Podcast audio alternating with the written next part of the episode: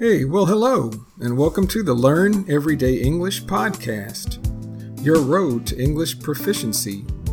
You've come to the right place to improve your listening comprehension skills and mastery of the English language. Hey, my name is Gary, and I will be your host today. I'm a native English speaker, born and raised in the United States, and a retired engineer living in a small Texas town. I'm also a language learner. I'm studying Spanish, so I know what it is like to learn a new and different language. So now, let's jump right in to today's episode. Well, hello, listeners. Hey, and welcome to the episode number five of the Learn Everyday English podcast. We're going to be talking about coming to grips with phrasal verbs, and especially using the verb come. I've gotten a lot of uh, comments from people saying that they struggle with this uh, area of learning English, so we're going to be talking about phrasal verbs. But before we get started, I want to remind you that you can follow me at my webpage. Just go to w w w dot learn everyday english dot com and you can check out what's going on.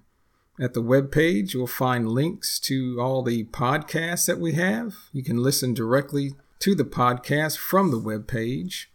There's also a link that will take you to our YouTube channel, the Learn Everyday English YouTube channel, where you could find and watch interesting and engaging videos about culture and life here in the U S while you learn English.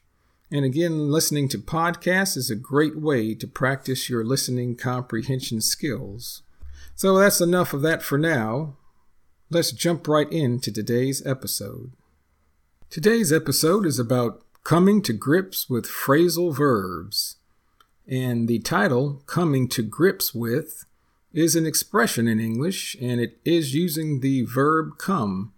I don't know if you've heard this expression before, but to come to grips with something is an expression that we use in English, and you might hear it quite a bit, and it means to make an effort to understand and deal with a problem or situation.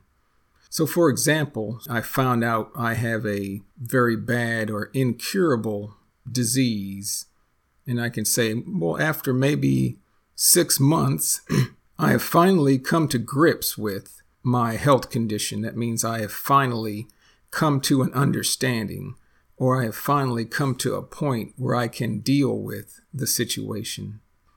I also study Spanish, and I can say I'm having a difficult time learning the subjunctive form. And I can say maybe after three months of studying Spanish and the subjunctive, I have finally come to grips with this part of the Spanish language. That means I have finally come to an understanding, or I have come to accept the subjunctive and my ability or perhaps inability to use it correctly. But hey, you might be asking, what is a phrasal verb? So a phrasal verb or phrasal verbs are multi-word combinations which can include either a verb and an adverb, a verb plus a preposition, or even a verb plus an adverb and a preposition, and these function like one-word verbs. But one of the most important and challenging characteristics of phrasal verbs is that the meaning of the combination is often quite different and not obvious from the meaning of the original verb used by itself. So what does that mean? Hey, well, I'll give you an example. The, the word break. So you probably know what break means. It can mean to either break something into pieces, or a break can also mean like taking a rest or a pause from something. But if we use the expression or the phrasal verb break down, that has a totally different meaning. So to break down can mean to, say if you're driving your car, your car can break down. That means your car can stop running and have problems and stop uh, working correctly. So that breakdown can mean that. But breakdown can also mean like if somebody, we say, loses it emotionally, or they just start having some uncontrolled emotional issue or problem. We can say they broke down, or perhaps they had a nervous breakdown. Another example is the word look, and we can use a phrase, look down on. So we know look is like to see something, but to look down on something has a totally different meaning. It can mean to have a negative view of uh, somebody or something. So I can say the rich people look down on the poor people. That means they have a, a poor impression of people that are poor.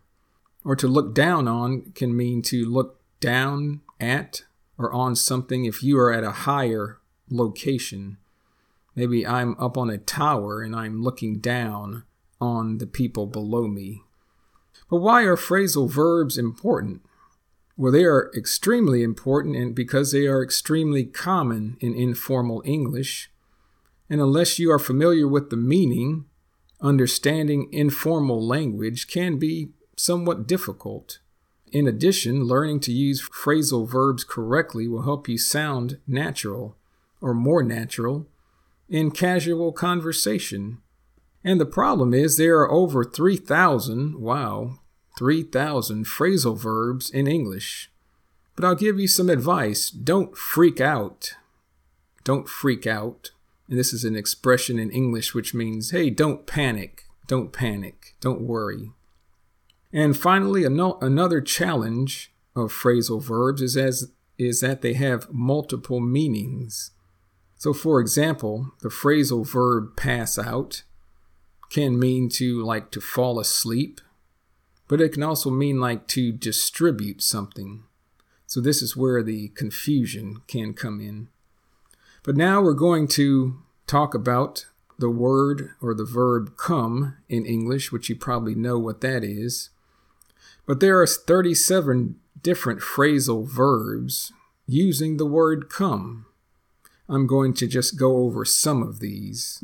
So what I'm going to do, I'm going to give you the phrasal verb and give you an example with the word come in the sentence and then kind of give you a translation of what that actually means. For example, the first uh, phrasal verb is come to. And the sentence is, I hope you come to my party on Saturday.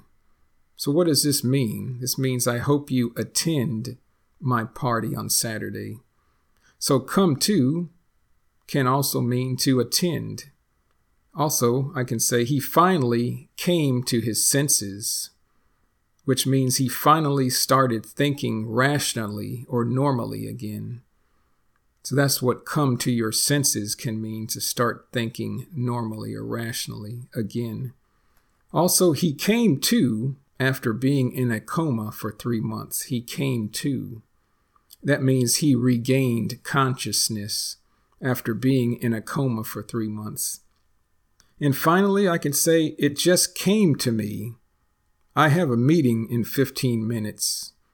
This means I just realized, or I just remembered, I have a meeting in fifteen minutes. So don't worry about maybe trying to write all these uh, sentences and examples down. Just go to the uh, every Learn Everyday English webpage and go to the link or the page that says Podcast Resources. Look for episode five, and there you will have a uh, button you can click to download the episode notes, which I'm using, and you can just follow along with me here on the episode. The next phrasal verb is come on to. For example, I can say, she was coming on to me, and this means that she was flirting with me, or she was trying to become more acquainted with me and wanted to get to know me better. That's what flirting means. The next phrasal verb means is come out.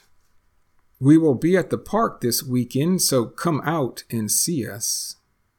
And this really means we will be at the park this weekend, so go to the park and see us. So come out can mean go to. Or another sentence, he recently came out about a year ago, or what I'm really saying is he recently came out of the closet about a year ago. And we use this term or phrase when somebody is, um, we say gay, and they are making their presence known, or they're letting everybody know about their sexual orientation. So we say they come out of the closet. So an example sentence is, he recently acknowledged or made it known that he was gay about a year ago. And that's what it means when I say he recently came out or came out of the closet about a year ago. The next phrasal verb is come over.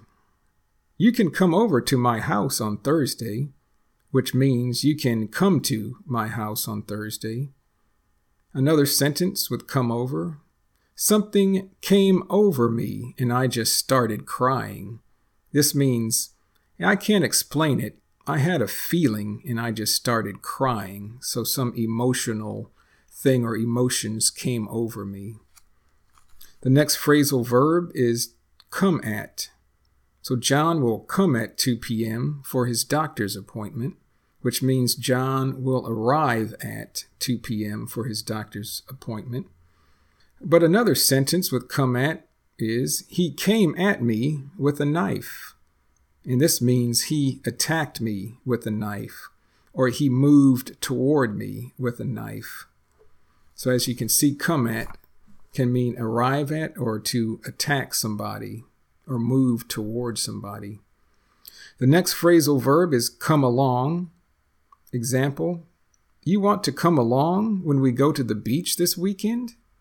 Which means, you want to go with us to the beach, beach this weekend? Or also I can say, the construction of the new house is coming along very nicely. And this means, the construction of the new house is progressing or advancing very nicely. So as you can see, come along can mean to go with, or to progress or advance. The next phrasal verb is come again. For example, I can say, come again. I didn't quite hear that, which means, can you repeat that? I didn't quite hear what you said. Also, I can ask, say, thanks for visiting. Please come again, which means, thanks for visiting. Please return another time. The next phrasal verb is come across. Example sentence, I came across an old camera at the flea market, which means I found an old camera at the flea market. But I can also say, he came across as very arrogant, which means he seemed to be very arrogant, or I thought he appeared to be very arrogant. So come across can mean to find something, or to appear or seem to be in a certain manner or certain way. The next phrasal verb is come down. Example, we plan on coming down to visit you next weekend, which means we plan on going to visit you this next weekend. But we can also use come down and the verb with in the form of come down with. So example, I can say, I don't feel good. I think I'm coming down with something. This means I don't feel good. I think I'm getting sick. The next phrasal verb is come into. Example, look who just came into the room, which means look who just entered the room. Or I can say, he recently came into a lot of money, which means he recently received a lot of money. So come into can mean to enter or to receive something. The next phrasal verb is come around. Example, he never comes around anymore. That means he never visits anymore. But I can also say, give her time. She'll come around. She's still hurt and angry right now, which means give her time. Her feelings will change and she will see things differently. She's still hurt and angry right now. So to come around can mean to visit, or can mean just to change your mind and perception about something, to see things differently than how you see them right now. And finally, the last phrasal verb is come on. And we use this a, a lot in English. Example, come on, you can do it. And this means, let's go, you can do it. Or I can say, come on, we don't have much time, which means hurry up, we don't have much time. And finally, I can say, come on, that's ridiculous, which means, are you serious? That sounds ridiculous.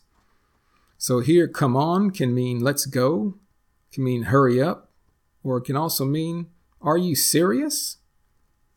So again, don't try to maybe write all these words and example sentences down. Just go to the Learn Everyday English website. Again, click on the podcast button and podcast resources button and just download this uh, file. Then you can follow along with me with these notes. So now what I'm going to do, I have a small story I'm going to read to you called John's Birthday Party, where I'm going to use a lot of these phrasal verbs. So see if you can understand what I'm saying and follow along with the story. Here we go. My friend John invited me to come to his birthday party on Saturday and said I could come over around six p.m. I asked John if my brother could come along, and he said, sure, no problem. I asked John how the planning was coming along for the party, and he said things were going great, and he expected a lot of people to come out. On Friday evening, I called my brother and told him he could come down to my place on Saturday around five thirty p.m., and we could leave from here to go to John's house. My brother didn't sound like his normal self, and I asked what was wrong. He said he thought he was coming down with something and didn't feel very good and wouldn't be able to go to the party tomorrow. Well, I was disappointed because I was looking forward to spending some time with my brother, as he doesn't come around much anymore since he got his new job and has been quite busy. On Saturday, I went to John's house by myself and went to the front door and rang the doorbell. A young lady answered the door, told me to come on in, led me down the hallway, and told me to come into the kitchen where I could get something to drink and some snacks. I then went out into the backyard to mingle with the other guests. I began talking to another young lady, and after a while, I could tell she was coming on to me, as it was obvious she liked me. I didn't want to give her the wrong impression and told her that I made the decision about a year ago to come out and be the real me, and I have never felt so free before. She said something, but I couldn't hear what she said because there was loud music playing. I replied and said, "Come again?" And this time I understood what she said, telling me that she was proud that I made the decision to come out. We didn't talk for a long time, but she came across as a very nice person. It was now almost seven p.m., and I had not seen John anywhere. I asked John's mother where John was, and she said he had gotten delayed, but would come at seven thirty p.m. to meet everyone. Finally, the time arrived for John to come out and greet his guests, and we could wish him a happy birthday. Behind me, I heard someone say, "Come on, hurry up. Everyone is waiting on you." I turned around and saw John making his way to the front of the crowd.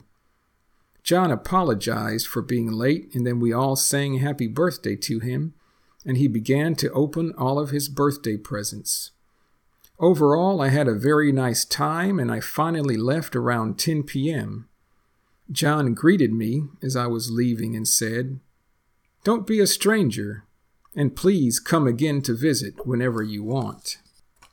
So how did you find that story? Were you able to understand what I said? And were you able to follow it using all of the different uh, phrasal verbs with the verb come? If not, go back and review the different uh, phrasal verbs and their usages.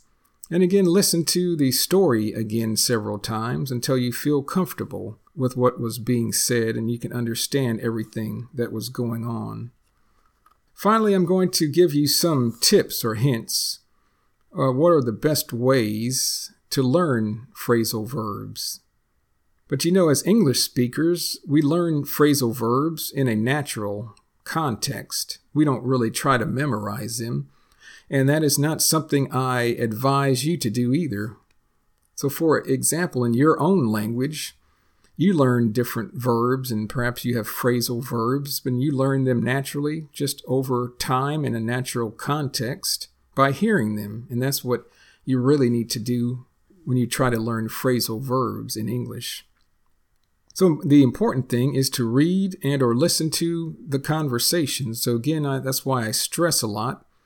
It is very important to practice your listening comprehension. Listen to podcasts like this and stories. And when you do listen, learn the context, but learn the context of the verb or word or phrasal verb in an entire sentence, not just by itself.